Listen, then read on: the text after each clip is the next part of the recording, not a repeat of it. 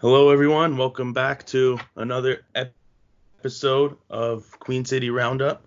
And we've got a special guest today. With us today, we've got Ben Okazawa, senior editor of a website that some of you guys have probably seen me write for before, uh, Crown Hoops. So, what's up, Ben? How's it going? Hey, what's going on, guys? Pretty good over here. How you guys doing? Still alive. Pretty good. Pretty good. Best Good. best way to say it right now. Good start. Thanks for having me. Yeah, no worries. Yeah, no. no So uh, happy to have you. yeah, so this is the part where we uh, we throw you the floor and uh, you do your little uh, your little spiel, what you do, what you like, what your dislikes are, what your favorite color is, just just the whole whole ordeal. The whole nine Tell yards. us the, what what you what you've been up to in the in the basketball world per se. Okay, sure. Um, well, I've been I've loved basketball just playing since I was like four or five years old. Um, me and my brother had one of those little Fisher Price plastic nets that extends four to six feet.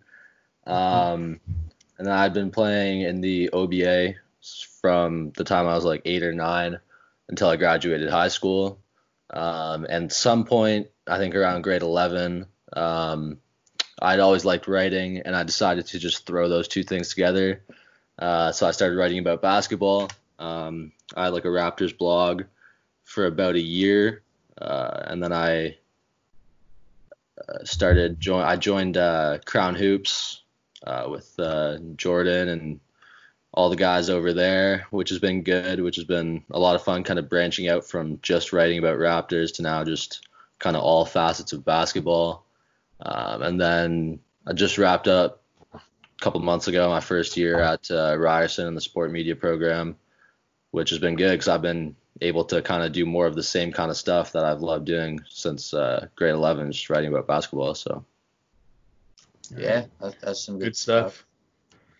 All right, So uh, Joe, you the want reason- to pick up the questions or or what Yeah. you want to? Yeah, I'll I'll I'll start.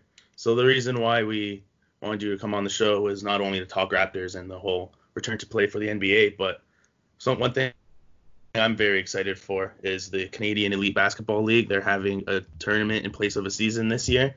Mhm. So I just want to get like what your your thoughts on that tournament, like or in that league in general, because it's not as well known.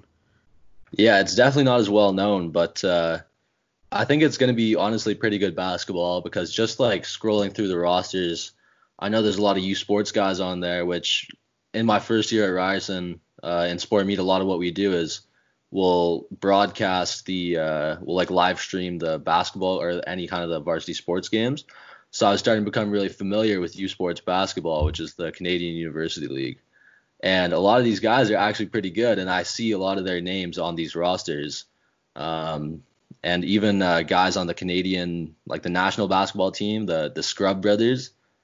Yeah, so they're popular. it's yeah, for sure. So uh, I think it's going to be better than a lot of people think it'll be, like higher quality basketball than most people would expect from a relatively unknown league. Um, so I'm excited to check it out, and I'm glad that we have our own league as well. Um, as a country, we have something to kind of focus on outside of the NBA and outside of the Raptors. Yeah, Yeah, that's one thing. That's one thing I wanted to, to touch on.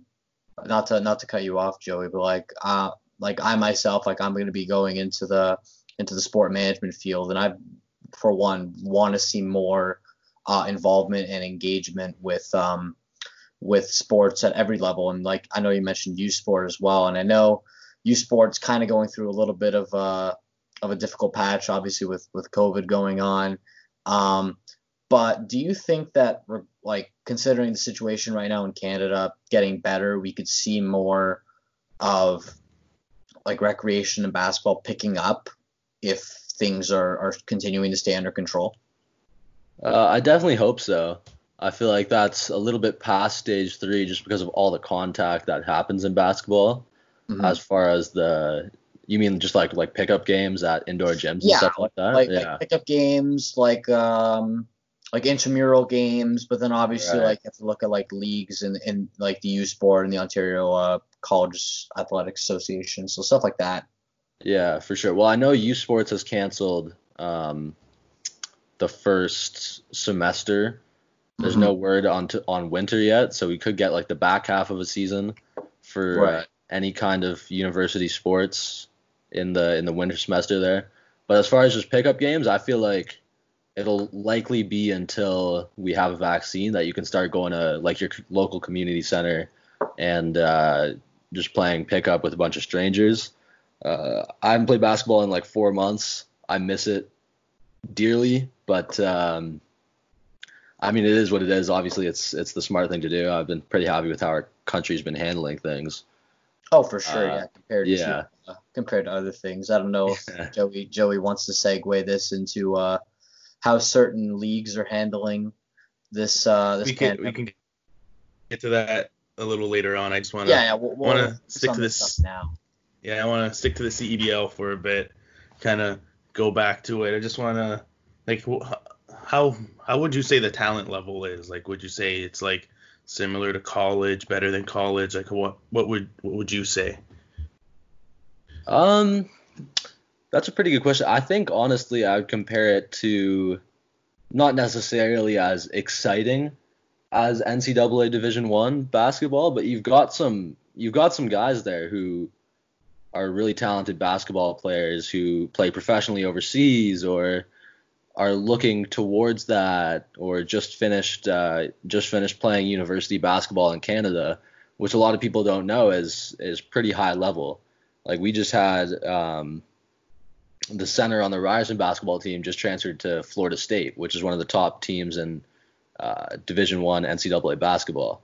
So the talent level, I think, between Canadian and American university basketball isn't as drastic as a lot of people would think.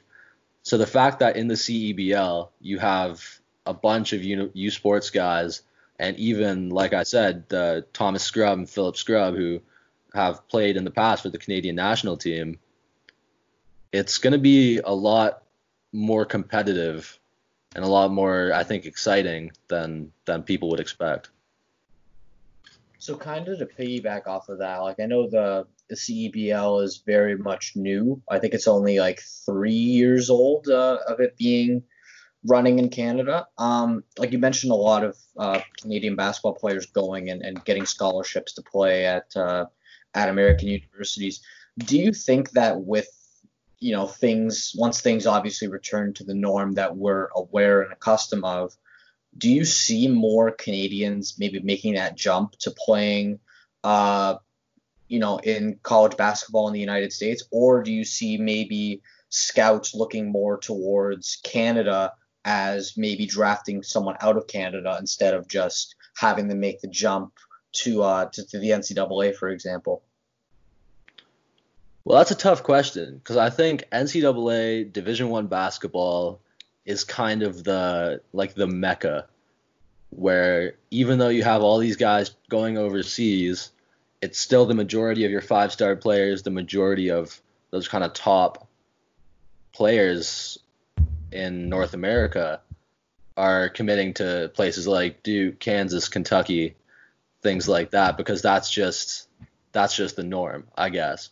And it's changing over now to where you see a lot of guys playing professionally overseas trying to get noticed where you can also be paid and you're playing against grown men. Um, but that competition and that, as Zion Williamson has said, that feeling of playing in front of a screaming crowd of students that all are so much more invested in in that particular basketball game than a lot of overseas fans are. It's it's kind of unavoidable, I guess, to want to play in on that stage in front of all those people. So I think it's going to be hard to to kind of shift the norm from when you come out of high school and you're a top rated prospect, you go straight into D1 NCAA at those one and done kind of schools, and then you're going straight to the league, as opposed to maybe if you're a Canadian, you stick around in U Sports and you get your degree there, and then if you play well enough, you can get noticed by scouts in the NBA. I think that's going to be hard and might take some time and some key players to kind of shift that mindset Like we had uh, Makur Maker, just uh, he was the first player, first five star prospect in decades, I think, to go to an HBCU straight out of high school. And that's already he's he's setting a path for the other five star prospects who want to go to HBCUs. We need something like that in Canada where uh, let's say like a Shai Gilgeous-Alexander, like one of the top prospects coming out of a Canadian high school, as opposed to to playing a year at an American prep school and then going straight to Kentucky, let's say they kind of stick around in Canada, play Canadian high school in the OSBA, which is an incredible league, by the way. Um, and then going from the OSBA to a Canadian university and tr- doing their best to get noticed there. It's just kind of one of those things where you need someone to to be that first person to blaze that trail. Right, for sure, yeah. So, uh, so how would you say that like leagues like the CEBL and also the the National Basketball League of Canada, which is another Canadian-based league.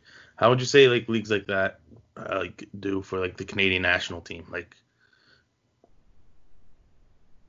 how would they do for the Canadian national team? Yeah, well, like well, like the whole like Canadian like basketball program in general. Like, would mm. you say that like it's been better since these leagues have been have been introduced? I think it definitely has an effect, yeah, because just like Vince Carter kind of started his own uh, basketball revolution in Canada, kind of shifting the mindset from us being a hockey country to to growing more young basketball fans. I think if we have something of our own, like the OSBA, like U Sports, and yeah, like the National Basketball League of Canada and the CEBL, it's something that young people, young athletes can look at and watch these games, I'm not sure what the how they're being televised, but if you are a young kid and you're watching Canadian basketball players play in a Canadian league, you can think I want to grow up to be like them.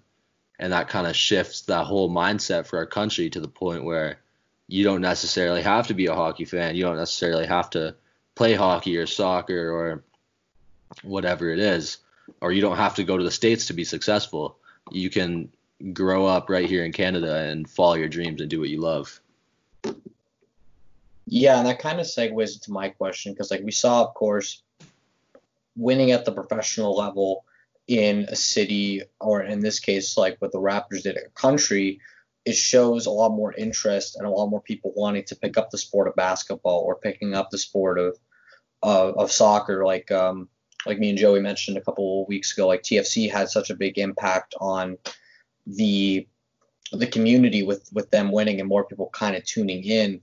Um, how much do you think, like, especially the Raptors' victory uh, over a year ago, really made more people look and have eyes on these leagues? Like, okay, maybe there's something here, and not just, you know, we have to just look at the states. Like, how much do you think that win and that success story, even transitioning into this year, really changed everybody's opinion and their their thoughts when it comes to basketball in Canada.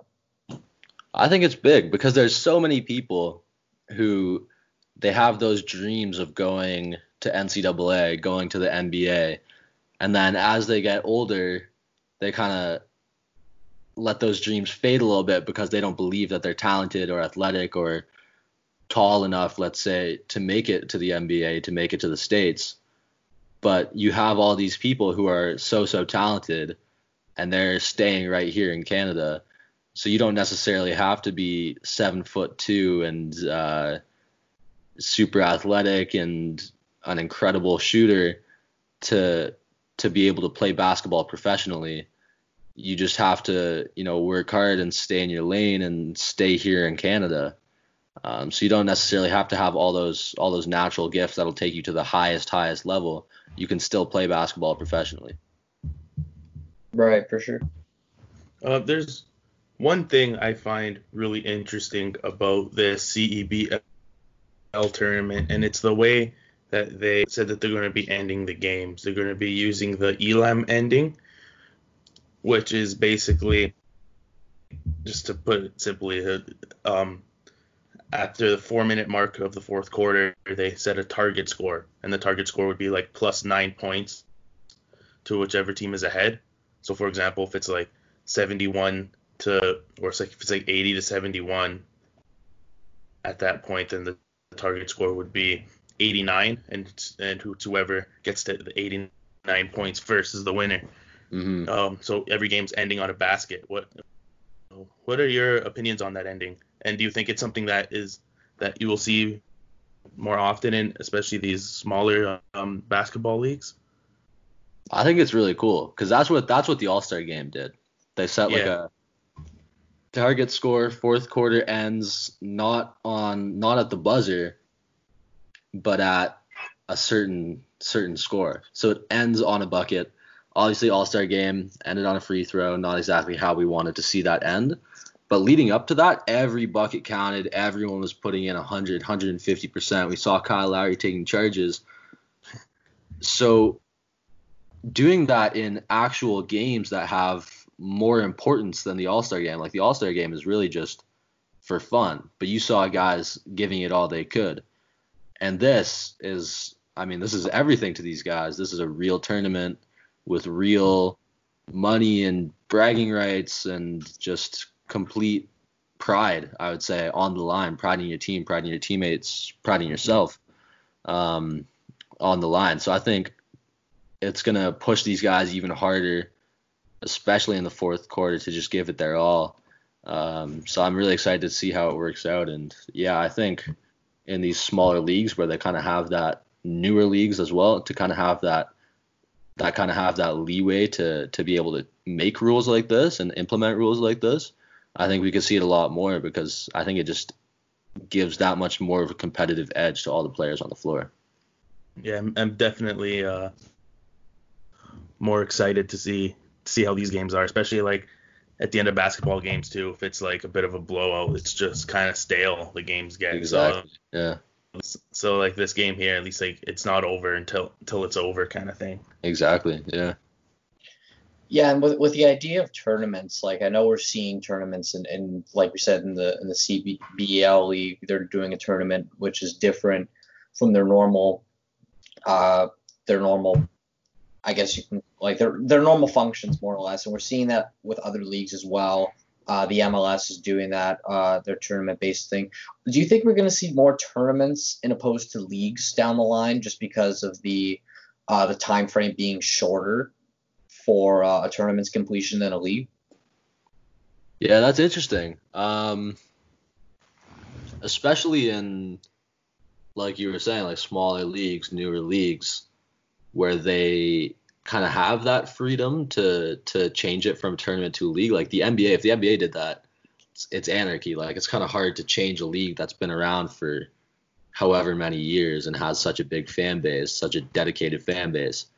But like newer leagues, especially like CEBL, things like that, I think it would be interesting to see how that works out because every game matters. It's not like regular season you lose a game, it's like oh well. Tournament setting, you lo- you lose a game, you're done. So it's I think again, just like with the thing Joey was talking about, the rule where it ends on a bucket. If it's a tournament setting, everyone's going to be pushing themselves that much more um, because if you lose a game, that's it. So I think it'll be interesting. I I would love to see that more often. Yeah. For sure, yeah. Um, so from that point, um, I, I, I kind of have a personal question about the uh, about obviously the NBA's return to play, but more so for next year. Um, if say things are not normal and potentially in a worse state than they are right now, if the the league decides to continue in stage games, would you prefer maybe seeing it in more of like a tournament esque uh, format instead of opposed to a league, or would you maybe just want it to continue with the way that it's always been, where you play say 82 game or you know over 85, 86 games, and then you have your playoffs after that? hmm Yeah, it's it's I think kind of all dependent on on whether or not there's a vaccine in the NBA who's who's pretty much already officially kind of set in stone that there will be no fans uh, for the 2020 2020 2021 season. Right. Uh, so that kind of pushing a season to 82 games plus playoffs with no fans, I think it would be hard for players to stay motivated, honestly. Um, I mean, I, I played lots of games with no fans, just like literally just kids player, kids parents in the stands, um, and it still feels competitive. But NBA players who are used to having tens of thousands of people in the audience and that kind of egging a lot of players on, especially like LeBron feeds off the crowd, Dame Lillard feeds off the crowd, especially in crunch time. Um, and here in Canada, I mean, in Toronto, we've got one of the best crowds in the league. So I think it would be hard for players to stay motivated throughout an 82 game season spanning what like six seven months, uh, yeah. from like October to June really. So eight months even. Um, so I think it would be not ideal to to have no fans and then also have an 82 game regular season.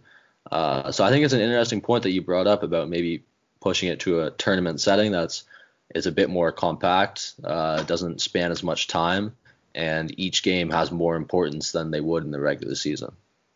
Yeah, because um, like me and Joey talked about this on our other um, with our other friends uh, that we recorded with, and we were talking about how if things were return, you know, okay, obviously, you know, in, in hockey and basketball sense, they are already pre-started. You know, you can wrap it up like I'm sure both leagues are going to do right now. But for a league like you know MLS and, and the and uh, and the MLB, mm-hmm. I would love to see a tournament where instead of say you know back, like baseball, you play normally six months, you know maybe have it like a two month tournament and then have you know 30 teams in there. And I know, and also you know God forbid if there's an outbreak, you know you could just end the tournament there. And I know that it's probably not in the CBA and there's probably a lot of things that would need to go into it. But I think during times like this, like like you said, like if, if there's no crowd, like players without a doubt are gonna end up playing are they're gonna end up questioning like what am I doing here? Like and I guarantee you they'll probably ask their coaches to sit out a certain number of games because they can just sit on the sidelines and get paid. But I think personally, like with with tournaments and whatnot, we could see some things uh, turn for the better. But um, I, I just don't know what to do at this point and like how to evaluate this as a fan. Yeah, well, it's, it's definitely unprecedented times. So I, I don't blame you for not knowing how to proceed because really nobody, including league commissioners and executives and players and coaches, none of us really know how to proceed. So for sure, yeah. Like this is honestly unprecedented. No one's ever been through something like this in a sports league before. So it's tough to see how we're going to proceed next season. Yeah. Yeah, like it's definitely weird too. Like I've been watching the MLS tournament without fans there. It's definitely weird, especially in soccer when you have like those supporter sections and all that, and we're just like chanting throughout the entire duration of the match. It's it's very it's very weird to to see. Yeah, that's the thing about soccer, man. Is like the mm-hmm. the crowd is loud from start to finish. Yeah, like I don't know, like if you've ever been to a TFC game, but I've actually been like seated in that in that supporter section, and it is wild. Yeah, exactly. So that's that's tough, especially with those those stadiums shaped and like kind of designed the way they are. It's so like kind of crucial for players to have that noise. I feel like because they've gotten used to it and they kind of feed off of that. So yeah, yeah for sure. Yeah, Anyways, to bring like, no, go ahead. To bring things back to uh to basketball, more the the Toronto Raptors. Just um, before we start uh, start playing in a couple weeks. Just how do you think uh, they're gonna? How, what are your expectations for the Raptors once the once the season starts up again? Uh, first of all, my biggest concern is that the season isn't going to start up again because everyone testing positive. We only had a couple players, I think yesterday, who tested positive. Russell Westbrook being one of them, but already like half the Nets players sitting out is like yeah. how how are they gonna how are yeah, they? they might have to like just yeah, and then, like yeah, I do like what an MLS did, where where Dallas and Nashville had to pull out because they had several players that were infected. Yeah, and then Disney World opening back up, like that's that's supposed to be the NBA's bubble, and I'm sure they still will have a bubble where where uh, like tourists aren't allowed to go. But I don't know. That's it's it's very sketchy. It's very uh, it's honestly at this point for me it's difficult to see the season actually happening. But uh, as for your first question, I, I honestly have high high hopes for the Raptors. Uh, before the season had started, I was like a lot of other people, very doubtful. Um, I wasn't like the people who were saying we were going to be the eighth seed or not even make the playoffs. Um, I knew we would still have a team with Pascal, Kyle, and obviously Nick Nurse. Nick Nurse being the best coach in the league, getting the most out of his all of his players. Like we saw the emergence of Terence Davis Jr., uh, undrafted rookie, um, and Matt Thomas. I mean Chris Boucher, guys like that, I've, all stepping up. I've, when I've really liked. Sorry, not to cut you off, but No, I've really no. liked how how Hollis Jefferson fit into the lineup because I Yes. wasn't sure about him after we signed him, but Yeah, Anyways. 100%. he's been a good piece. He's been a really good piece for us. Um, which even yeah ties back to Nick Nurse just kind of knowing how his players fit in and knowing how to how to utilize their skill sets to the point where he can make a championship contender. I think out of a team that people didn't expect to make the playoffs. Um, so I think yeah I think our ceiling is the finals. I I have a hard time seeing us seeing the Raptors sorry beat whoever comes out the West, like the Lakers or the Clippers. That would be that would be a tough series for sure. Um, I think my fantasy is we beat the Clippers. Kawhi's like, oh man, I never should have left. Uh, Toronto goes crazy, virtual parade, whatever.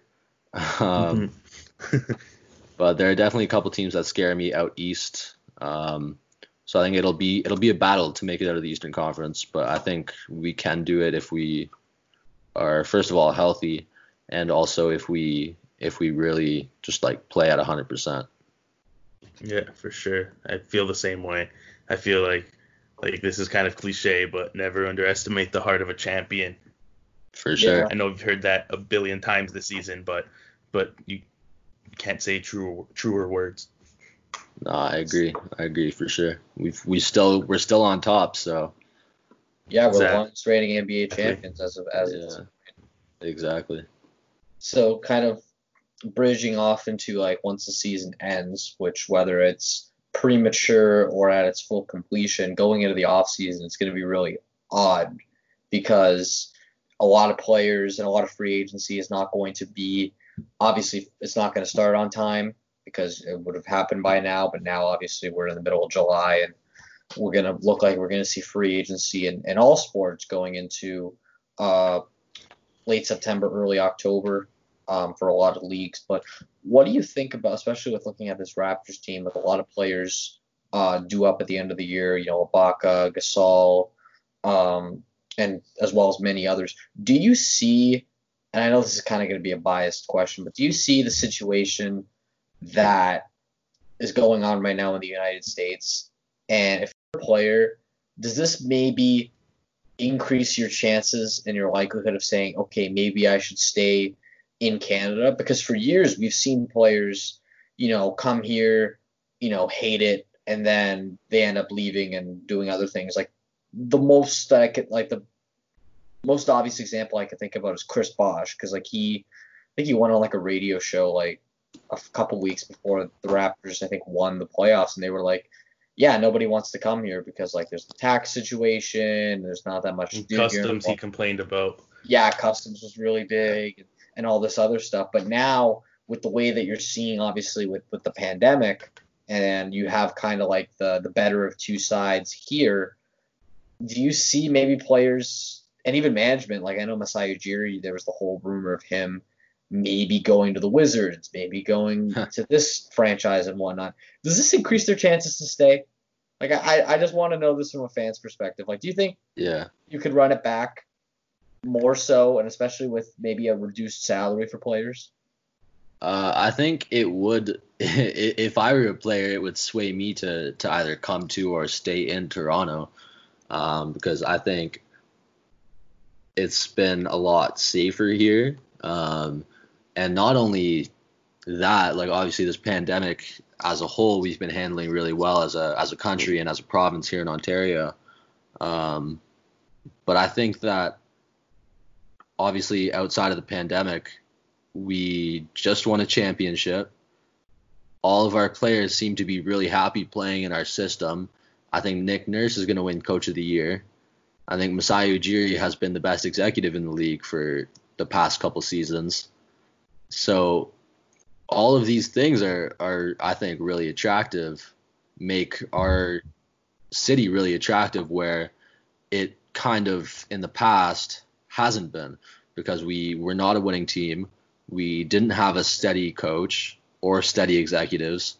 Um, and it it's cold. That's I think one of the biggest things that Yeah. that takes people away from Toronto is a lot of people just say why would you why would you go to Toronto when you can play in Miami where it's you know warm tropical all year round or you can play in LA or here or there Dallas wherever. Um, but at the same time, I think people in this country, you have a whole country supporting you. People in this country love the Raptors. That championship gained us a whole bunch of new fans, um, which is a whole nother topic on its own.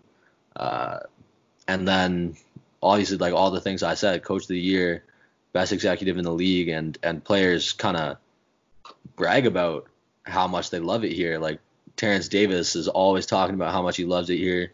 Kyle Lowry very clearly loves it here. It grew on him. Uh, he didn't love it at first. And then even if you look at DeMar DeRozan, he never wanted to leave. He loved it here. He was the first like star player who was like, I love it in Toronto. So I think all of those factors combined make this city, Toronto, uh, like a really attractive free agency destination. Yeah. Speaking of DeMar DeRozan, I remember seeing rumblings. I don't know if these are actual rumors or just fans being fans, Hmm. but I've seen that oh maybe DeMar will come back and sign with us in the when he's a free agent, which I believe is this year, if not the year after. Yeah, Um, I, I think it's this year. Yeah. Yeah. Do, do you do you see any possibility of of being reunited, or is that bridge burned? Uh, I don't think it would happen. Uh, he and Masai, I know, have like a very rocky relationship right now, just because of not everything that happened, but how it happened. Uh, he felt disrespected. He felt like Masai didn't didn't tell him anything. Um, he felt like he was lied to, whatever. But uh, Mhm. I mean, I'd love at some point to have Demar back in Toronto. I just don't know how he would fit in here with our new system and I mean we just we weren't winners when he was here which is what scares me Yeah. is what happens when he comes back and he I mean he did have a great season this year. He was shooting like above 50% uh, from the field I believe but I don't know. It's just it's kind of hard to to imagine how we would look if he was back in our system. Uh, well, but I how, how I go ahead. how I personally how I, I personally saw Demar was he would be like a great complement piece or a great like second like, Mhm. a great um, like second piece, but he can't be your team's number one if you want to get to the to the championship. That's just how I saw him. Yeah, I agree. I think if he was willing to to play second fiddle or even third to to Pascal and maybe another star or, or even Kyle Lowry, I think at this point in their careers could be a better second piece than DeMar DeRozan. Um, I think it would be interesting to see how he how he fits in if he can put that uh, you know star mentality aside and and play second fiddle to Pascal Siakam. Uh, but I would I would love I'd love to see DeMar DeRozan at least retire in Toronto. I still have so much love for him because of what everything he did for our city and and the love Mhm. as well that he had for our city. So Yeah, to me, it's kind of like if you were to bring back a, a DeMar DeRozan, it would kind of be like at the twilight of his career, where mhm. he's kind of like the the older guy. He he comes back, or you know decides to come back if, if things are different.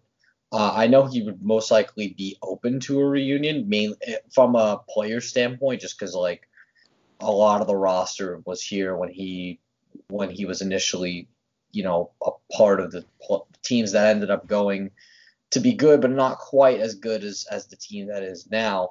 Um, but it's one of those things where you know you don't really know if he would fit in this roster. Like you know, there's just so much depth, and so much talent.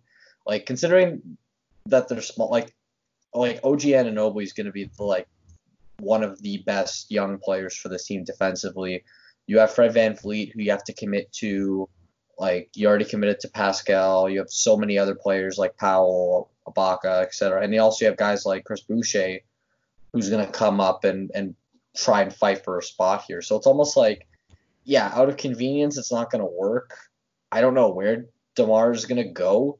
He's not going back to San Antonio because I don't think Pop and him get along. Which, to be fair, that's kind of the status quo with a lot of players with Pop. They're not really gelling well with his system. But like, I think he's gonna. It's gonna be one of those things where he'll end up staying in the. He'll end up coming back to the Eastern Conference, but uh, I don't know what's gonna happen in regards to maybe him coming back. The only way I could see it happening, like knock on wood, I hope to God it doesn't happen, is if either you move one of your guys, which I think Masai is probably gonna be like, I don't need to trade anybody right now, or if God forbid somebody gets hurt or or whatnot. But this team, this team, even when hurt, is still top five in the league.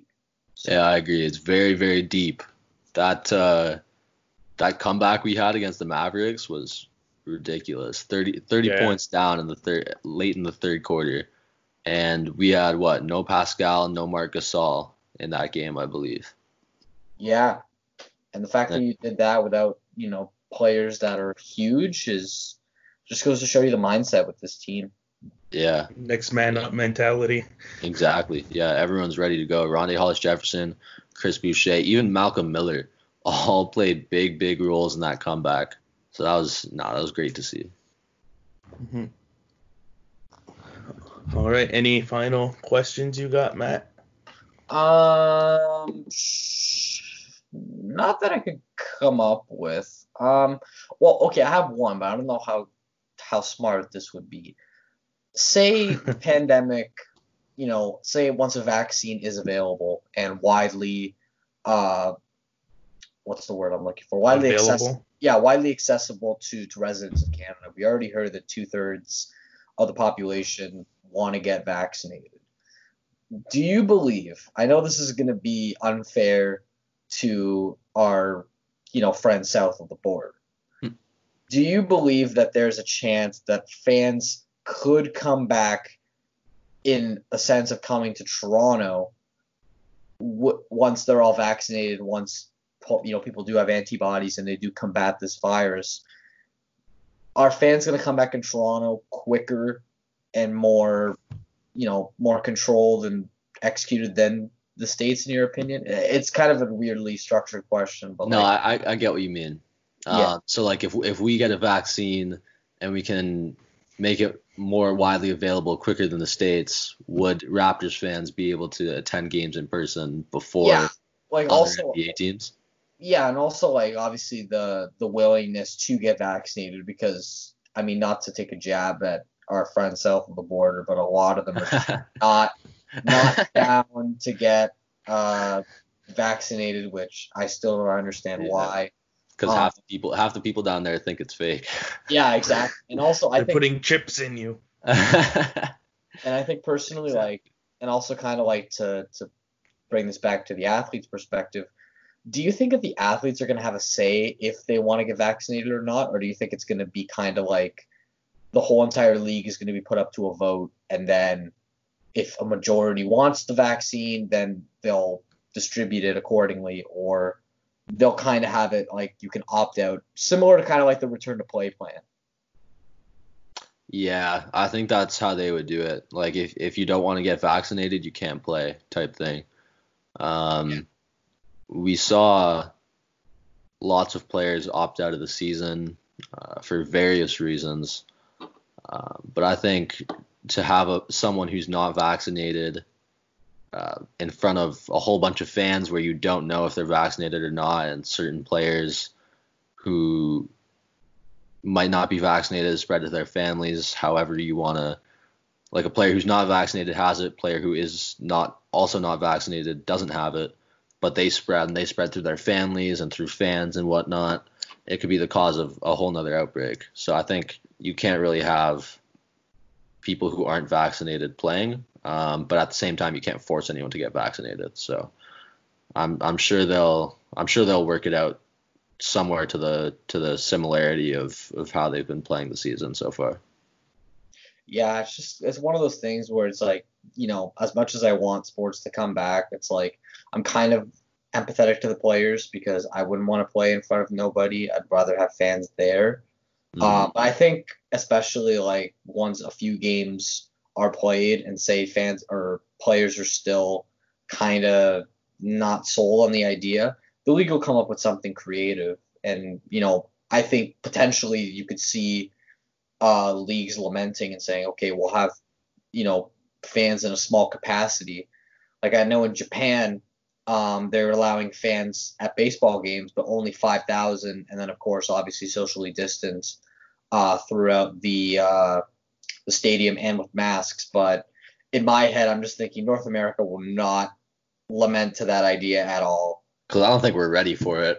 yeah, exactly. Because like, like even in Canada, like I'm like I'm impressed, obviously, with the way that things are going, but you know, there's always going to be those I, I don't know what word to, to describe those who are not for health. Joey, I don't know if you can have a word to to describe them. Describe what people exactly? Like anti-vaxxers? anti-vaxxers and protesters of lockdowns and well, they, they like to call themselves truthers, so I guess that means we can call them that. What's the I, I know for for several middle-aged women. The the one is Karen. Mm-hmm. But what's the what's the male equivalent? One of my friends said Kevin. Yeah, I've heard that. Or like yeah. Carter or something like that. Like I think Kevin I suits it better. Yeah, kind of like the those type of demographics that are gonna preach the the word of how they read on one BuzzFeed article that masks are are horrible or whatever. But yeah. I, I don't know. It, it's a weird time, and I can at least say that at least we have more sane people in our country than insane reactionary people. Yeah, mm. yeah, for sure. Uh, yeah, but I'm uh, I'm I uh, I guess I have one more question. If you win an NBA championship, how do you celebrate it? That's I was actually just talking about that with a couple of my friends just yesterday. Yeah, and because yeah, go for it. Say say your thoughts. No, it's just it's it's tough. There's really no answer. I think you could just celebrate with your team in the locker room. I think there's really no way you can organize another because that parade last year. I know you went, Joey. I was there as well, um, and it was absolutely like no breathing room, uh, which was, was, great. It was awesome crazy. It was insane. in hindsight, yes. yeah, but uh, to have something like that now obviously is a terrible decision. Um, so it's I think interesting to see how they'll do it. I know obviously once you win, celebrate with your team in the locker room, have that whole thing, but uh, I have no clue how how they would go about having like an official parade type celebration or how they would replace the parade. Yeah, and also like like even for the players' perspective, like you can't go out to like a club. You can't go party in Vegas. You can't do a lot of this stuff because of, because of this pandemic. And I think that's kind of why some players are opting out because they're like, I kind of don't want to play if there's no point to celebrate like I could. But mm-hmm. I, I don't know. It's one of those things where I'm kind of like, you know, like me and Joey were talking about this like a week or two ago. Like in, in, in a hockey's perspective, like you know, once they hand out the Stanley Cup, like you skate around. You can't kiss the cup because God knows who else would have had it. And like yeah. you can't do the same thing with uh with the LOB, and you can't do all this other stuff. So it, it's gonna be like weird to see this, and also like you also have to play under the the assumption that players won't get sick because of this, because like we're seeing like people partying and then like two weeks later they're just like on a ventilator essentially, and it's we don't want that to happen. So I it's it's it's really weird. We're we're in a weird time. We if are. If, yeah. if anyone wants yeah. to write a book now, everyone's gonna skip this chapter because they're gonna say this sucked. But uh, but yeah, I got all my questions out of the way. Joey, do you have one or two? Uh, no, I'm I'm I'm good. So uh, so Ben, wanna plug your stuff? yeah. Chill your stuff and your talents. All right, it's uh, Okazawa Ben on Twitter and uh, hit up crownhoops.com where Joey and I are both writers.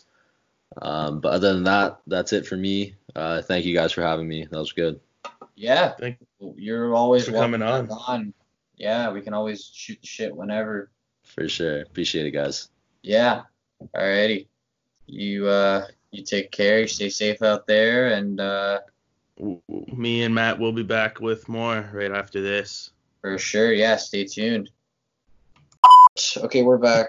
Um special thanks to Ben again for coming on the show and talking about basketball and the basically basketball outside which is very interesting. Uh the uh what was it the C- CEBL?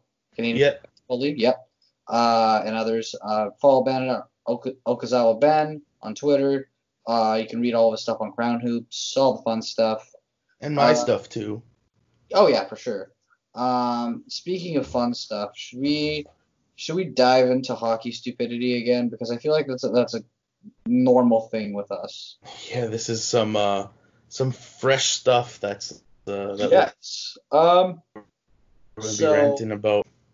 So the CBA uh, has been extended, which first of all, huge news and a big win I think for the game standpoint. Oh no, it's fantastic. Avoided Because- another lockout. Yeah, because like I think, bef- pandemic aside, I think we were kind of leaning towards like slowly another lockout, but thankfully, you know, uh, you know, Bettman, Daly, and Fehr they got the deal done. I think the pandemic really got people to you know move quicker and also kind of biting the bullets on several things, like you know the idea of playing uh, in the Olympics and one thing that I heard that was really interesting is people are saying that this might be Bettman and uh, and Fehr's last uh, CBA that they've had together because they're both kind of itching towards retirement years, which makes sense.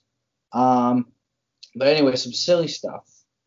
So first of all, the CBA's got some great details. I'm not gonna deny that. Like I have a couple of the details actually up uh, that were they were the expected details, but one detail that apparently came out because apparently this is a huge problem for the whole league, and the whole league had to complain about it. And let me read the tweet. This is from Account for Hockey, which is a great follow, especially when looking at uh, paraphrasing radio quotes. So he said Elliotte Friedman today says that the CBA, well, it says on Sportsnet 590, by the way, says that with the new CBA, one thing that changed was that other teams saw how Toronto kept their facilities open during past off seasons for players and prospects to train. Other teams didn't like it, or other teams didn't like it and felt it was unfair. So now they can't anymore. I mean, okay. I know, I know you're probably going to chime in on this too. Can't Mhm. why, why can't why can't you keep your facility open? I wonder who the teams are that Ottawa's definitely one. complained about it. Because if it comes Ottawa- out that any of those teams, if it comes out that it's any of those teams who are like near the cap floor or like can barely afford their own team and the Leafs indirectly step in to pay the salaries of their players, then they just shut the fuck up. I feel like um so just to just to dive into your point here, I think we already know that Eugene Melnyk was one of the ones that complained because let's face it, Oh, he would, sure. he would be the one to complain. I'm trying to like look at all the other teams and see who would complain. I want to say that Jeff Wilson and, and Marc Bergevin would complain. Um, but I think Montreal. No, but they can. No, Montreal can easily keep their facility open too, so I don't think they would have. I think to be completely honest, it's Ottawa and a lot of American teams. Because Edmonton, they have their facility open year round, to my knowledge. It could it could be wrong. Um, same thing. I have it. It was probably the Americans, and I hate to be prejudiced because I know that we have an American fan base, but like, come on, like let's call a spade a spade here. Like you're gonna tell me that the Florida Panthers who, by the way, are a complete shit show on their own when they literally ran Chris Pronger out the door, who was going to be their next GM, by the way, reportedly, but apparently not against it, or the franchise is against it, I should say. And like, you mean to tell me that Florida would keep their facilities open year round because everyone wants to play hockey in Florida in the summer? Like the and the only reason why they have the facilities open is mainly for players to rehab injuries, if I'm not mistaken, right? Like it's basically if players want to come in and uh, practice or rehab, they can do that. Now it's like, well, you're on your own, kid. Uh, yeah, like it's so. Like it makes no sense. The NHL is the only league in North America that you have absolutely zero benefit at all generating the most revenue for the league. Like what's yeah. you can't name another team that generates more revenue. Like could you imagine if the MLB said to the New York Yankees, "Oh, you can't use your facility during the off season," or to the LA Lakers, "You can't use your facilities during the off season." You know how crazy that would be? And what's funny is that, and I hate to sound sound biased in that way and be, a homer, but people want to say that the league favors Toronto, and it always has, and this is their way of cutting back and saying, oh, they can't use this, never have that. The Leafs have never been super duper privileged. Like, okay, they have the most money in the league. They have a very lavish lifestyle, I guess you could say. But ever since like the team went through the whole restructure of you know Shanahan bringing in new personnel and whatnot, from my recollection, I haven't really seen entitlement with this league. I've just seen the league kind of crippling them. It's, it's almost like they're sad. they're trying they're trying too hard to not give the Leafs any bias that they're just d- disadvantaging them any chance they get. Just to be like oh look nothing to see here. There's no there's no bias given. Yeah and it's it's getting to the point right now where you, you can't even deny it. Like i think what it is is that gary bettman gets pushed around a lot and he eventually laments to this and he feels like okay, Toronto already has X, Y, and Z. If I take away Y, they'll still have X and Z, so it's fine. But like, the thing is, is that this league and this organization hasn't done anything like outlandish to the point where they would need to be like stripped of these, you know, these privileges. In comparison to like every Major League Baseball team that we all know half of them have been probably cheating in some way, shape, and form for the next several or for the last several years. Cue the Red Sox, Yankees, and Astros coming at me. Sorry, Luke. Um, but it's just it's getting to the point where you know they figure, oh well, Toronto's like our New York. Everyone wants to go there. Everyone wants to play there. So you know we can't make them feel entitled and make them feel like, oh, if you go there, you can have this, this, and this like I get it. You want to try to have an even playing field. How about instead of punishing one team, you say, okay, how about we extend more things and be like, okay, you can have facilities open for every NHL team at your desire. And also, can't the owners just say, okay, if you guys want to open the facility, we'll open the facility? Like, do owners have no power? Like every single owner in the NHL can afford to keep it open during the off season too. They just don't want to spend the money. Yeah, and, and another thing is that you know, like I said, in the warm climates, like the Californias, like the Vegases, like the Floridas, no one's going to be practicing during the off season, unless like September for training camp. Like you're going to penalize a team that wants to you know, practice and, and rehab injuries for players that have had off-season surgery. Like, like I don't get it. And we see videos all. Or even to go like, just to go like work out. Like, could you imagine a Leafs player now being like, well, I don't got a gym to work out at now because they got they go to like a good life or something. Like they're not gonna get anything done. A yeah. bunch of them live in condos where they have to share the gym and we won't get anything done. That's like the one place they had to like work out yeah, like I understand like you know maybe they feel like oh they can get an advantage or whatever, but it's like no, you can't. And also keep in mind you do the, the locker room cleanouts at the end of the season, and then the media scrummages and then whatever, and then afterwards, after you you know, you get it and and whatnot, then you basically enter at your own convenience, and then you have to converse with everybody. Like, I still don't get the idea. And what's funny is that people are saying that, you know, people are getting mad because oh, Toronto's the center of the universe in hockey. Da, da, da. This is why it's the center of the universe because everyone wants to pick on them. Like, No, there's fan bases that are obsessed with us. I know. And okay, yes, there are some things that I understand why, but like it's so minor the fact that we're, we're still talking about stuff that that have happened over the over the last while. And this is just another, you know, thing to notch onto the badge. Like like why? Are we gonna go ahead and talk about the fact that, you know, the Arizona Coyotes apparently had some issue with uh, with tampering with prospects at the at the combine? Are we gonna forget that they did that? I don't. What what they do? They lost like a couple late round. Yeah, are, are we gonna forget that the Devils signed Ilya Kovalchuk to an illegal contract, which he then opted out a year after he signed the friggin' thing? Are we gonna forget that friggin' what controversy happened? There's another one that that that skips my head right now. Um, there's one that I'm forgetting. Well, well, one thing before this came out today about the facilities, a few days ago there was a video of the Leafs playing like a scrimmage, and they brought in refs to ref the game. You know, makes sense. You want to mimic the NHL like intensity or whatever as much as you can in like these scrimmages or as best as you can. So they got refs in, and then other teams got upset at that.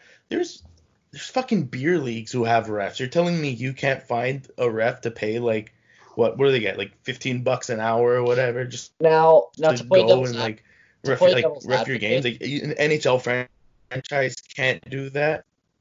But to play devil's advocate, I think the reason why people were upset is because of, of the pandemic and the fact that, you know, because certain teams are trying to practice right now, uh, especially in their home facilities, and a lot of them are stateside, and considering the United States is on fire, they figure, oh, you're going to be putting them more at risk and blah, blah, blah. But it's like, I get that, but if it's approved by, you know, I'm sure every decision that the team has or that teams make, they have to talk to health professionals because they're like, okay, we don't want to risk the season shutting down.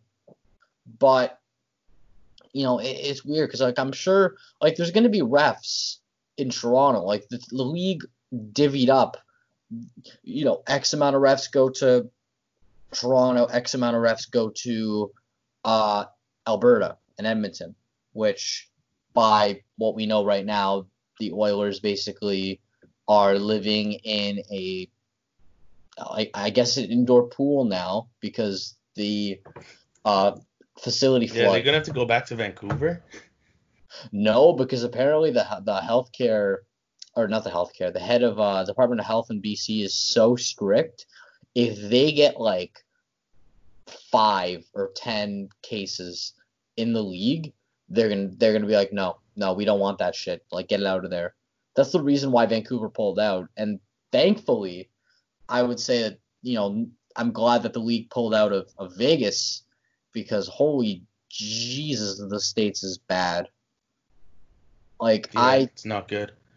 I think to be completely honest, the league locked out or lucked out with a lot of things. Like they lucked out with uh, the hub cities, they locked out with the the environments and whatnot. And even still, like the teams are also like, from what I understand, fairly healthy given the circumstances. Because we already know if a if a player's deemed quote unquote unfit to play, like you're only going to speculate one thing in that Yeah. sense, right?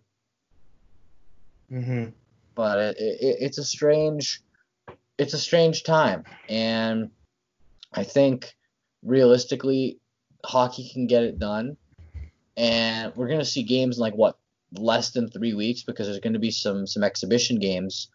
Like you need, Honestly, I think call me crazy because usually the NHL is so far behind on all of this. But honestly, I think the NHL has the best plan of any one of the returning sports leagues in North America. They're they and again they kind of lucked out because they realized, hey, we have a Canadian market that is booming and under control. Let's go out and you know go there because not only is it a smaller country in terms of you know population, but it's also a country that is you know used to and has the infrastructure to run the sport.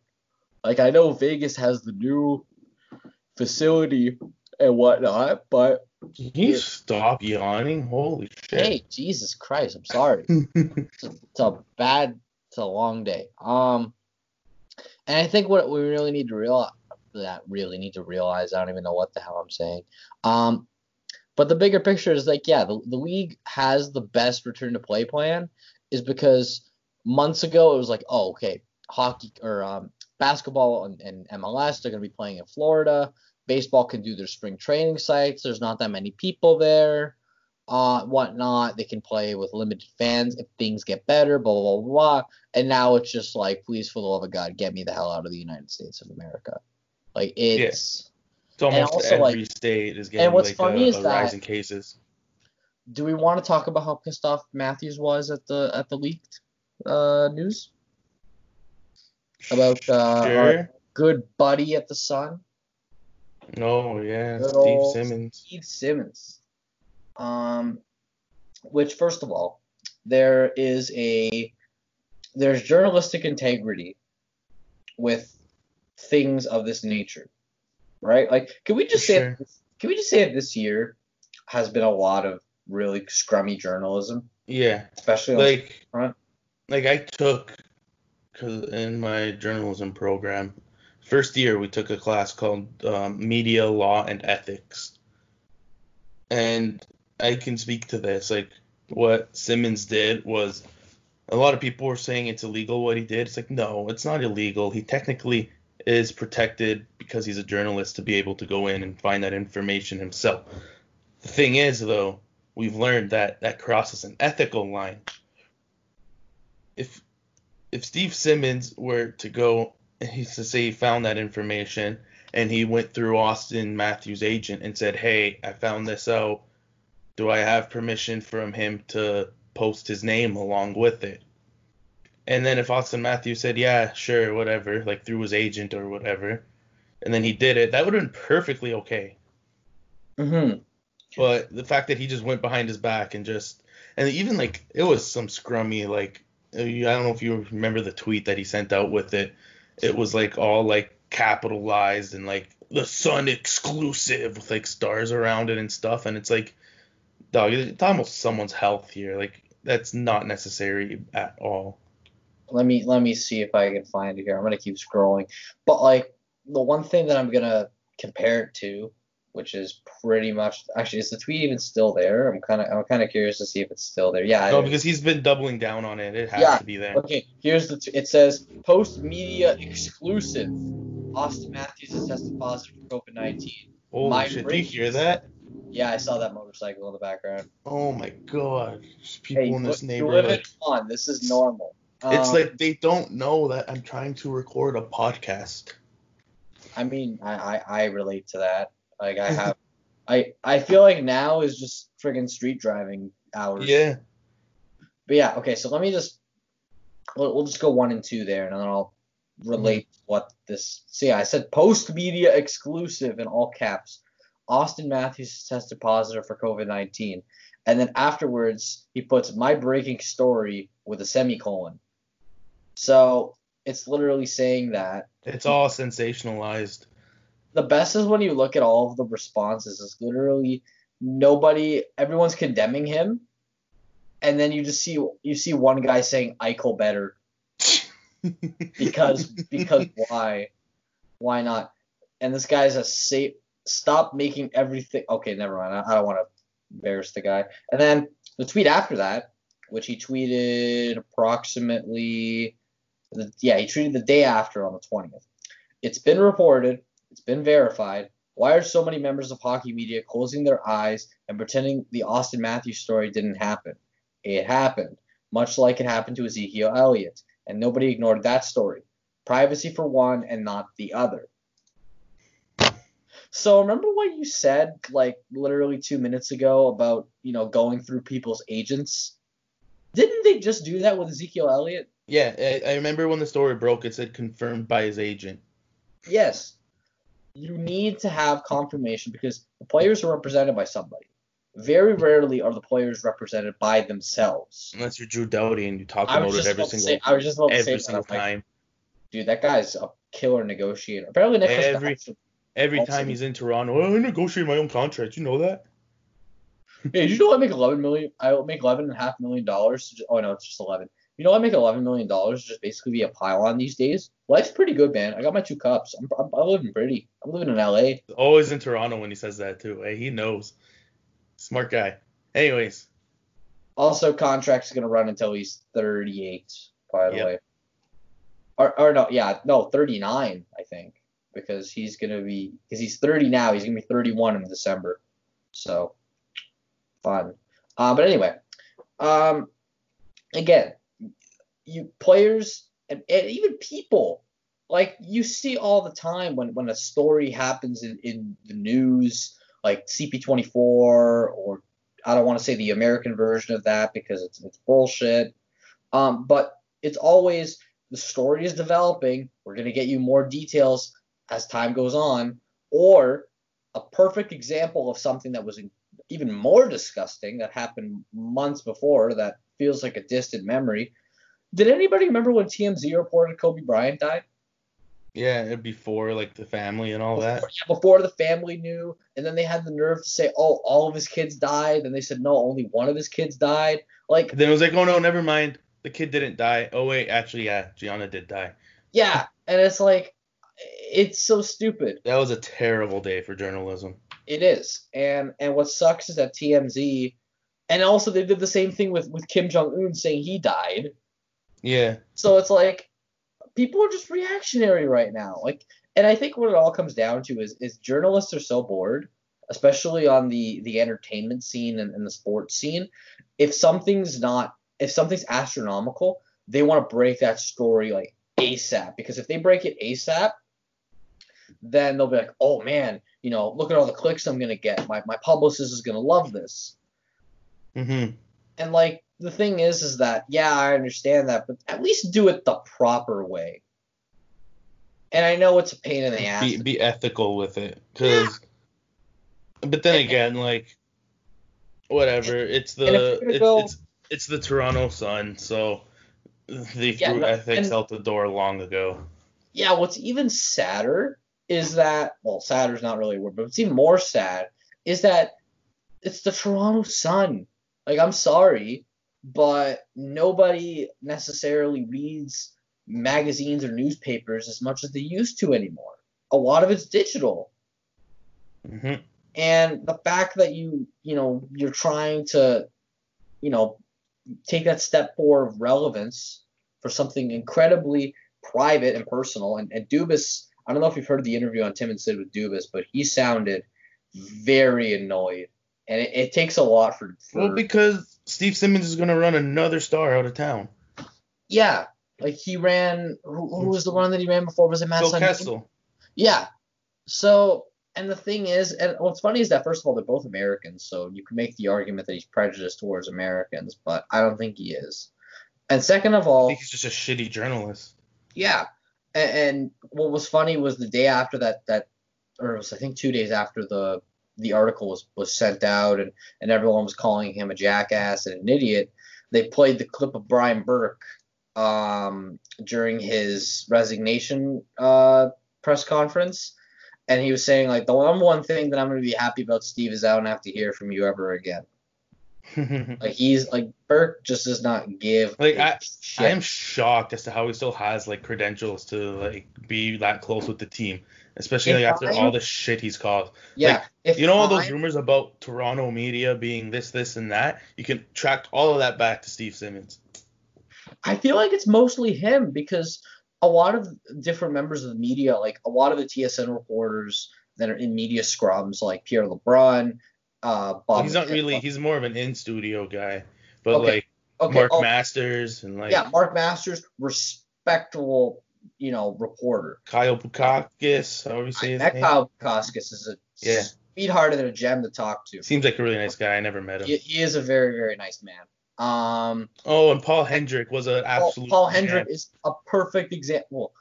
Dude, Paul Hendrick is I think if you were to continue like making Legends Row or like retiring things, I think you need to retire stuff for for Joe Bowen and stuff for for Paul Hendrick because those those two are are staples of Leaf Right. history.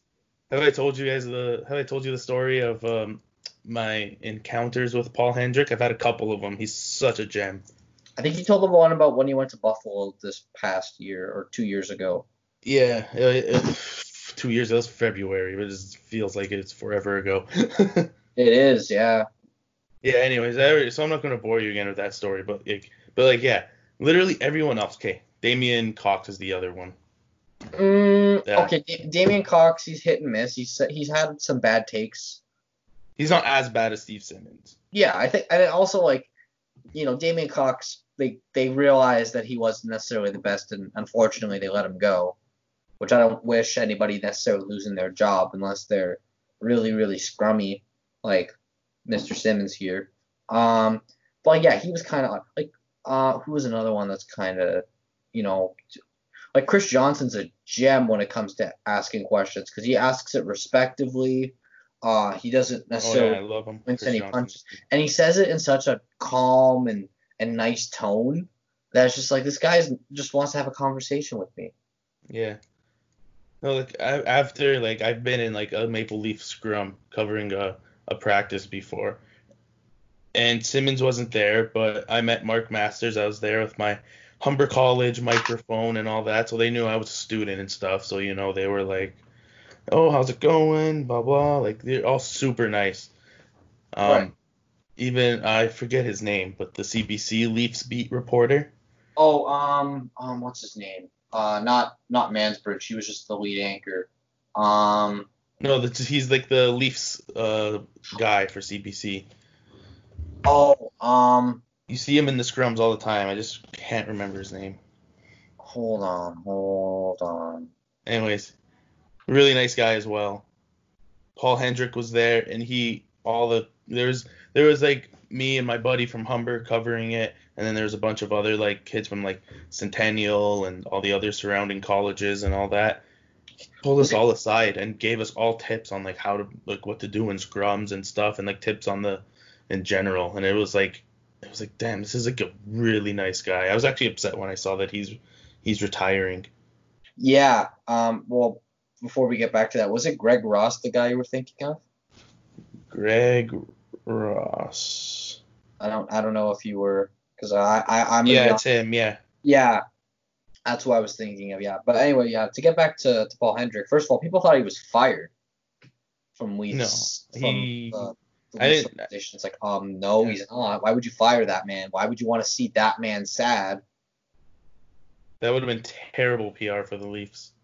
I think he honestly, you know, it sucks that he's gone, but I think he did the best uh, decision because he did say that his wife uh, is battling cancer, which is He just wants Uh, to spend time very serious. Yeah, and obviously because of this pandemic, you don't want to, you know, risk getting anybody sick or not spending Yeah. time with anybody because you never know. So it, it's good on him. I think when it all comes down to it, um, he's gonna.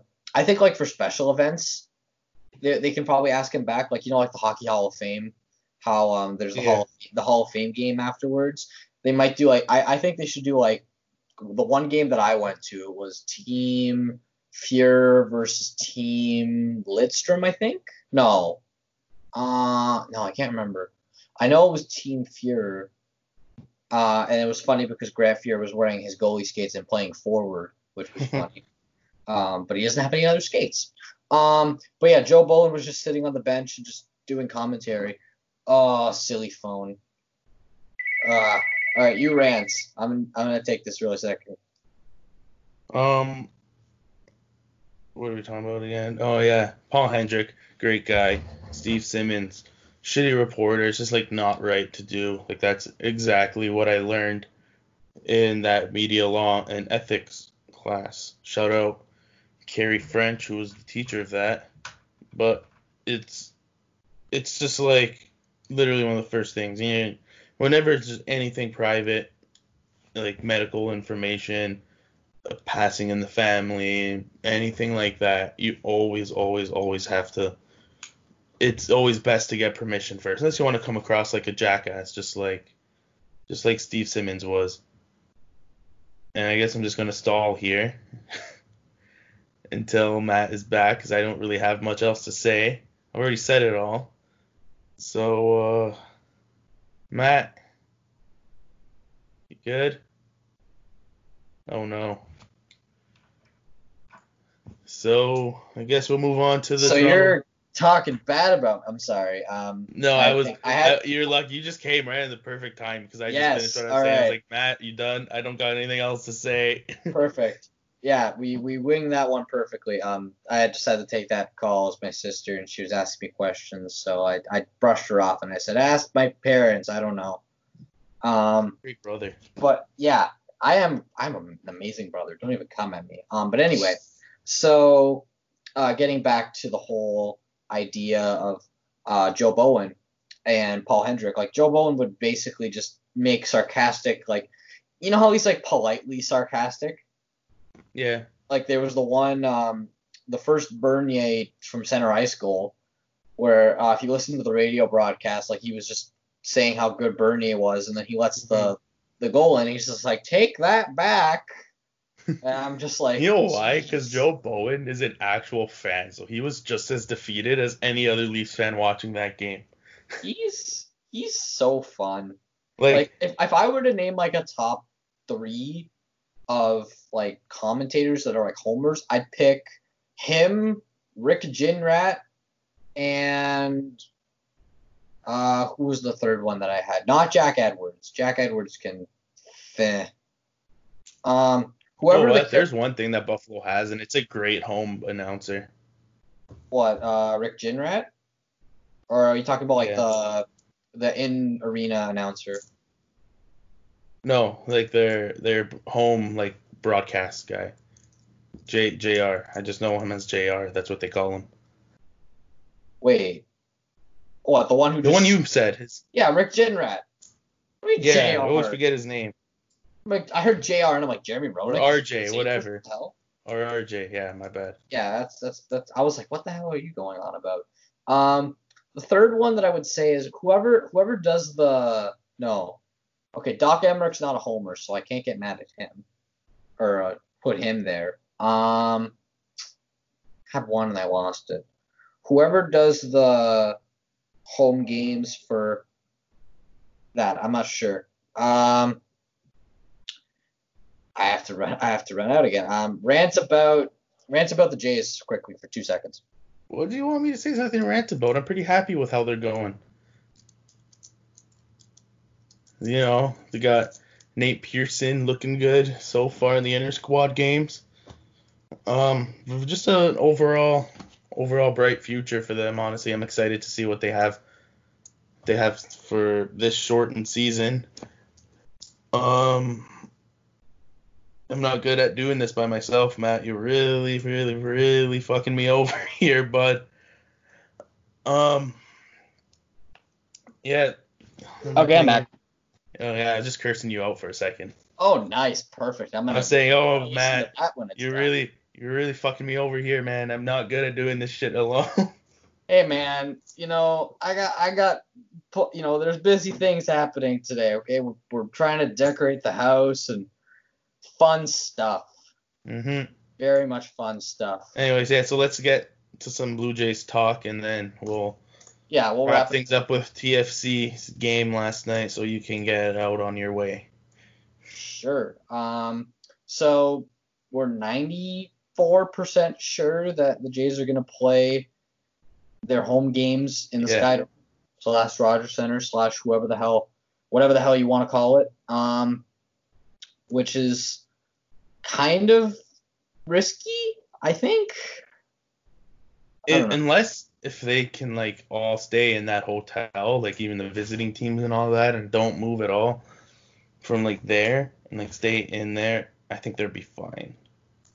I feel like it's going to be hard to stay in that uh, in the like the hotel there. But apparently, like Trent Thornton, who's one of the pitchers, like he lived all 82 games in that hotel, so he's just like, meh, this is light Yeah, work they to did me. it last year. I Except get- last year he was allowed to go out for walks and stuff. Oh yeah, that's true. I guess you can. You can just walk around the concourse a bunch of times and stuff, and like. I mean, yeah, you can have like uh, you can have like drills. You can have people running in the in the concourse.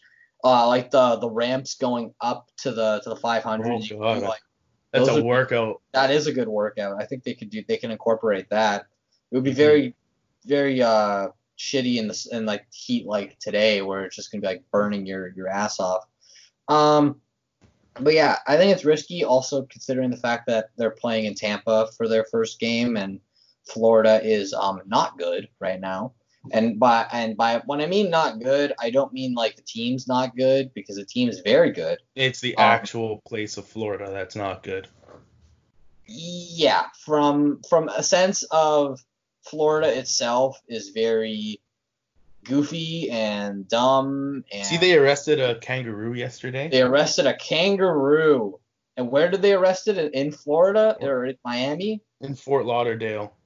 only in fort lauderdale where the friggin uh older retired people go Honestly, I'm just replaying that whole situation in my head, having no knowledge of what led up to that, and it is so funny. have you ever seen the movie kangaroo jack yes.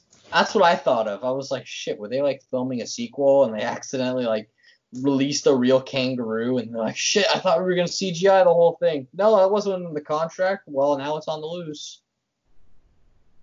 And Mhm. I think that just goes to show you how funny Americans like priority is, because it's like, oh, over a hundred. Breonna Taylor's killers are still out, but Yeah, let's arrest this kangaroo. Yeah, let's arrest the kangaroo, but not people who uh, killed innocent uh, people of color, which is really, really stupid. And also, let's focus on politics and an election when half of the population is slowly sick. And let's make masks and anything to do with health related a political issue, because why the hell not? because America.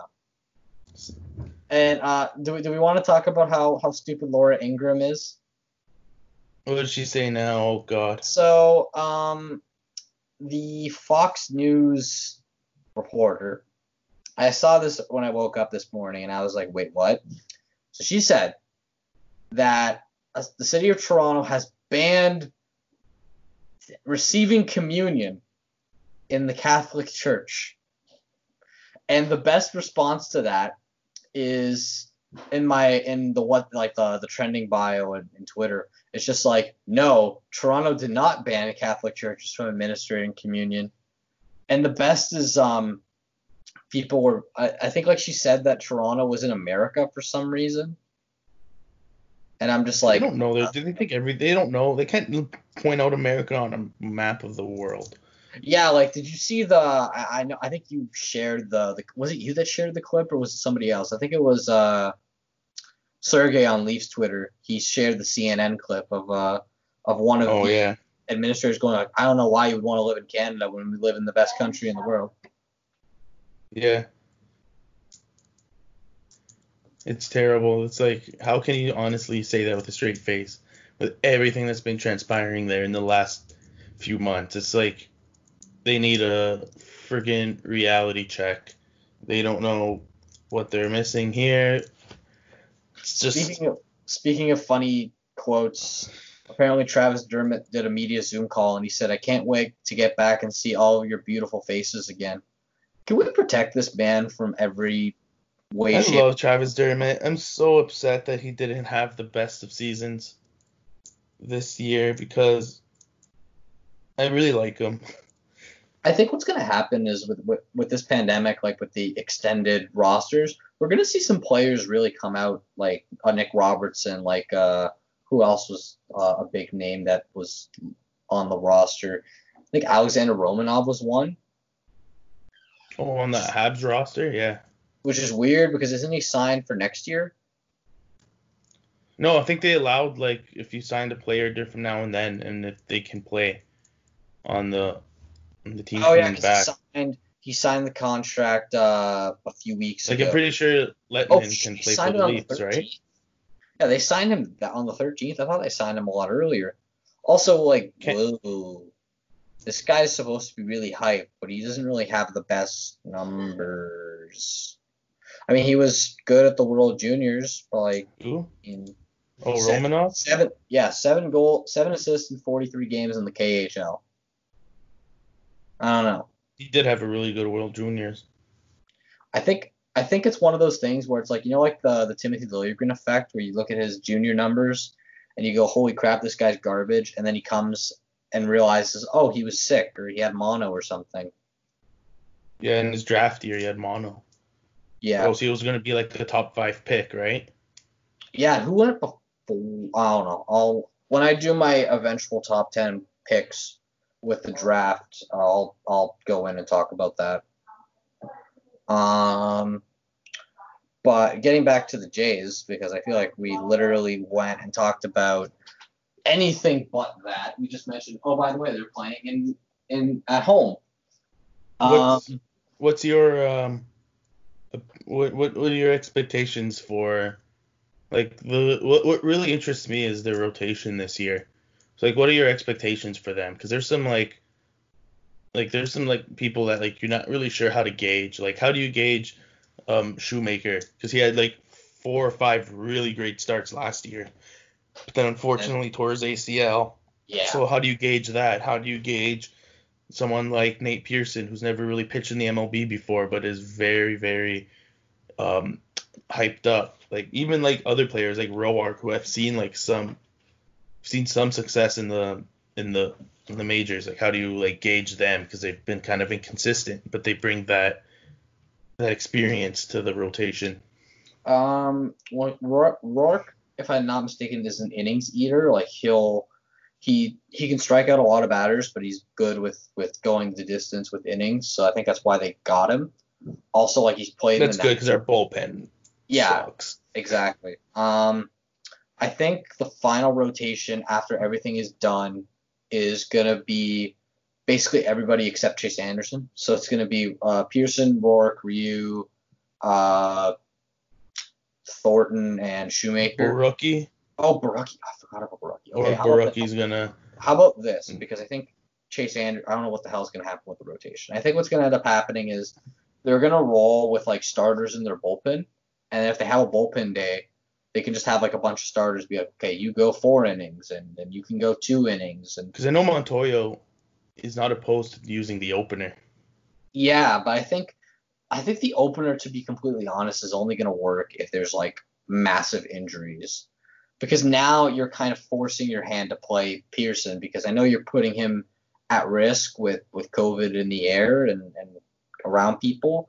But like there's no minor leagues. You can't send him down or anything like that, you know? Yeah. It's like, is he really gonna benefit though from like not playing at all? Like, no. Exactly. So it's kind of like, do you want to have him sit out for a year? Or do you want him to pitch? And I think everybody wants him to pitch. So I think no matter what though, he was gonna come up at some point during the season if it was a full year. it, it was going to be the Guerrero effect, where in an ideal situation, they keep him down for all of April, and then May he comes up and does his thing. That's what Yeah. I personally think would have happened. And like, I think to me, Pearson is get, at least going to get a nomination for Rookie of the Year. I don't know if he wins it because Luis Robert of the White Sox, I think, is going to be the one who takes it because he looks really, really solid, really completing that that White Sox outfield. Um, but I think what's going to end up happening is like, yeah, Pearson's going to get the that nomination. I think the Jays finish. It's a 60 game season, so I think it's going to go. I can like, see them being around 500. Like if I'm being I see them going, yeah, like 30, like 31 and 30, or like 32 and 29, kind of like a couple games above 500 is the best well, case scenario. that's too many games because they only play. Oh yeah, you're right. You're right. 'cause they only 60 play games. 60, you're right. Um. So yeah, I'd say I'd say like 28 to like 32 wins, something like yeah, that. that sounds about right. And also, like, keep in mind they're playing against a weaker AL East because you know obviously, The Red Sox got rid of the best player in the division. yeah, Mookie Betts is gone. Chris or yeah, Chris Sale's gonna have Tommy John surgery, and then when he comes back, he might not even be the same. David Price is gone. Uh, the Yankees don't have Aroldis Chapman because of COVID, which hindsight I obviously wish he's healthy. Um, they don't have DJ LeMahieu to my knowledge. Uh, the Rays, though, I found out earlier today, don't have Austin Meadows anymore because he tested positive and he was, in my opinion, the the AL. I think he was the AL Rookie of the Year this past year. I can't remember. That feels like an eternity ago. It does. Like it's it's it's strange.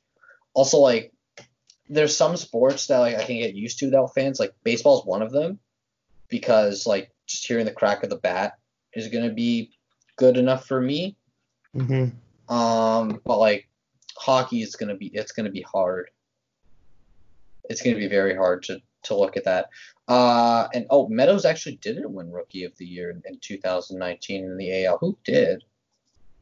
Um, while I look that up, we could talk about TFC in a second.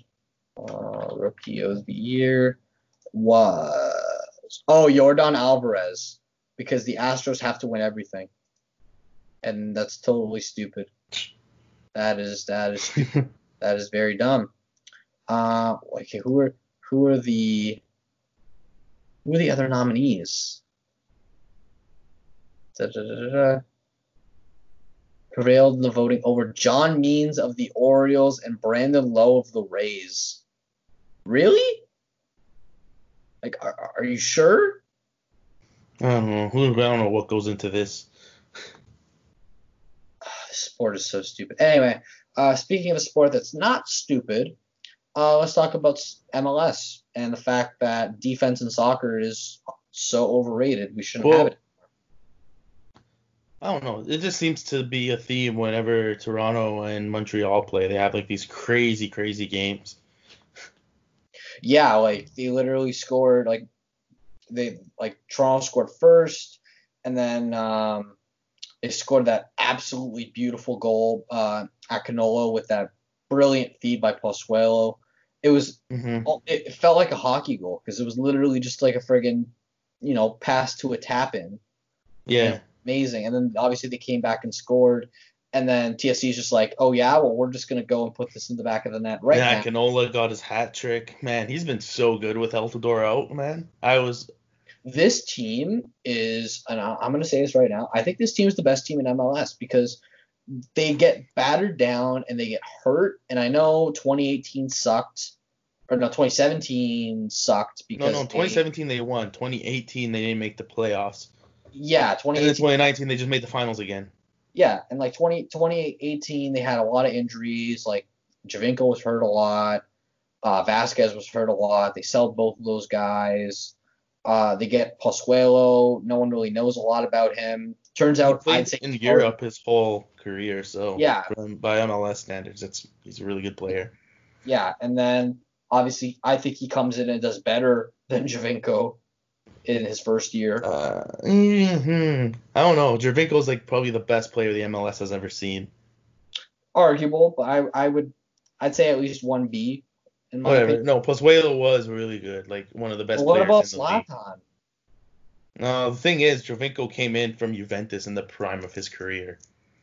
This is true, yeah, and also Giovinco, I don't think will unfortunately ever play on the Italian national team ever again. I think he should. They should give him a chance, but I mean, I don't know. well, oh, maybe they would have made the 2018 World Cup, but Oh, I, yeah, let's, dig- not, let's not go there. I digress. Yeah, that's very stupid. Um, Um, when you have a manager that keeps your best player on the bench, you know you're doing something right, right? Mm-hmm. yeah, for sure. Angelo Ventura, I see now, piece of shit. Friggin' in, insane. Anyways, the, the, the wound, the wound is still fresh. yeah, even though it's been almost well, yeah, it's been about almost two years because it happened. over two years. No, it's going to be two years in the fall because it happened Is in the fall of 2018. Oh, true. Anyways, yeah, it was terrible. Yeah, Absolutely was, terrible. It was really stupid. Um, But uh, in regards to MLS, like yeah, like this team has done so well of not only getting international talent, but developing like younger talent, homegrown talent. Like I know he didn't play, but like Jonathan Osorio, I think is probably one of the best strikers that they have. Um, their even like with other like their younger players, like like Akinola, someone that they yeah, or, or Tose that they developed. Yeah, Ricketts was another one. Who unfortunately isn't playing right now, to my knowledge. Yeah, um, and then and then uh, who else was there? What's his name? Um, Shaffelburg is another young, promising player who's another homegrown piece. Yeah. Um, and also like yeah, like their international signings have been amazing. Like they got, you know, Pablo they got Suelo. Yeah, Piatti's been great ever since they got him. And well, he's only I, played in the like one and a, and a half games ish for Toronto yeah. FC so far, but like looks good. Yeah, exactly. He has good chemistry with Pozuelo. I noticed already, like the way like they they see each other on the field. Well, they're both uh they're both from the same. Are they both from the same area? No, no. One uh Pozuelo Spanish, and Piatti is a um Argentinian. Right. But even they both played in in Spain though. Yeah, they both played in Spain, and they have that um they have that you know chemistry together from from playing together.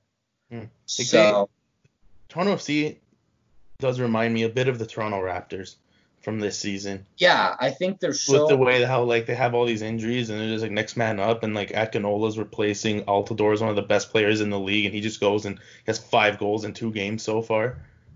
Yeah, literally. And it's it's getting to the point right now where I would argue like if you want to look at coaches like in all of Toronto sports, like I would probably put Greg Vanney at the number two because Nick Nurse is still king and he is still everyone's dad.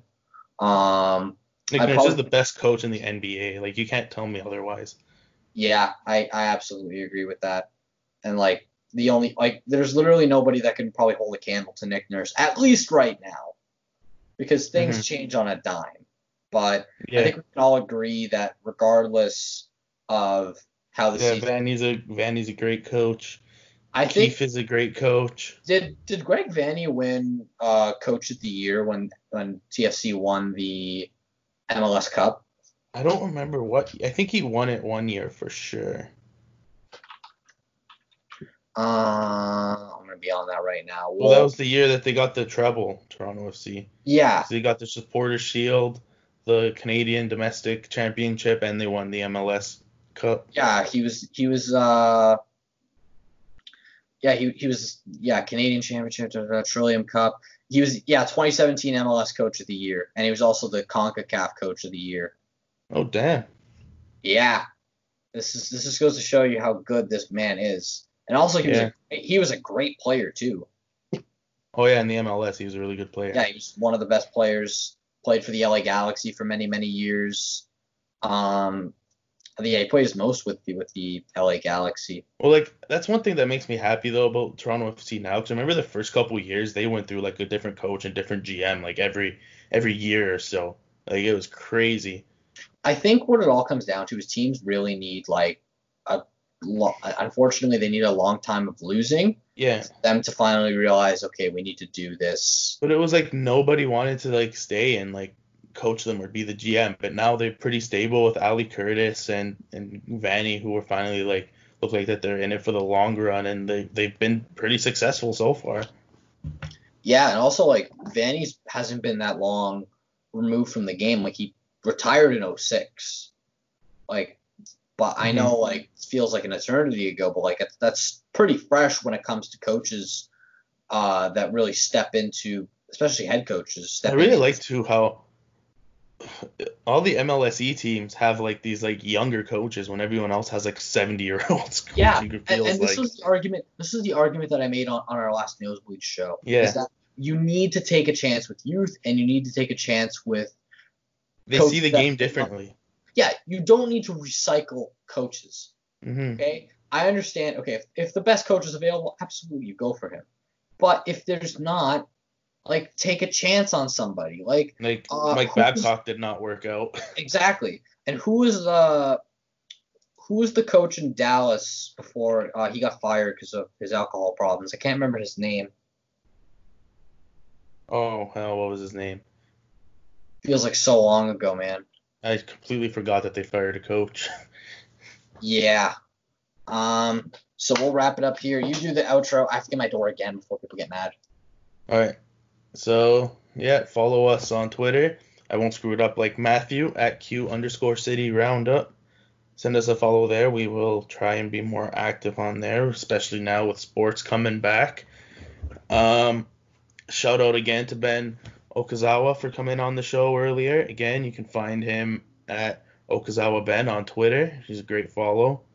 And follow uh, Crown Hoops, where you can see content from him and myself and the other many talented writers that work for Crown Hoops. If you want your basketball fix, some some great content over there.